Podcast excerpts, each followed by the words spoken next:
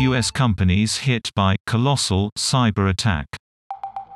A cybersecurity firm says it believes the Russia linked REvil ransomware gang is responsible.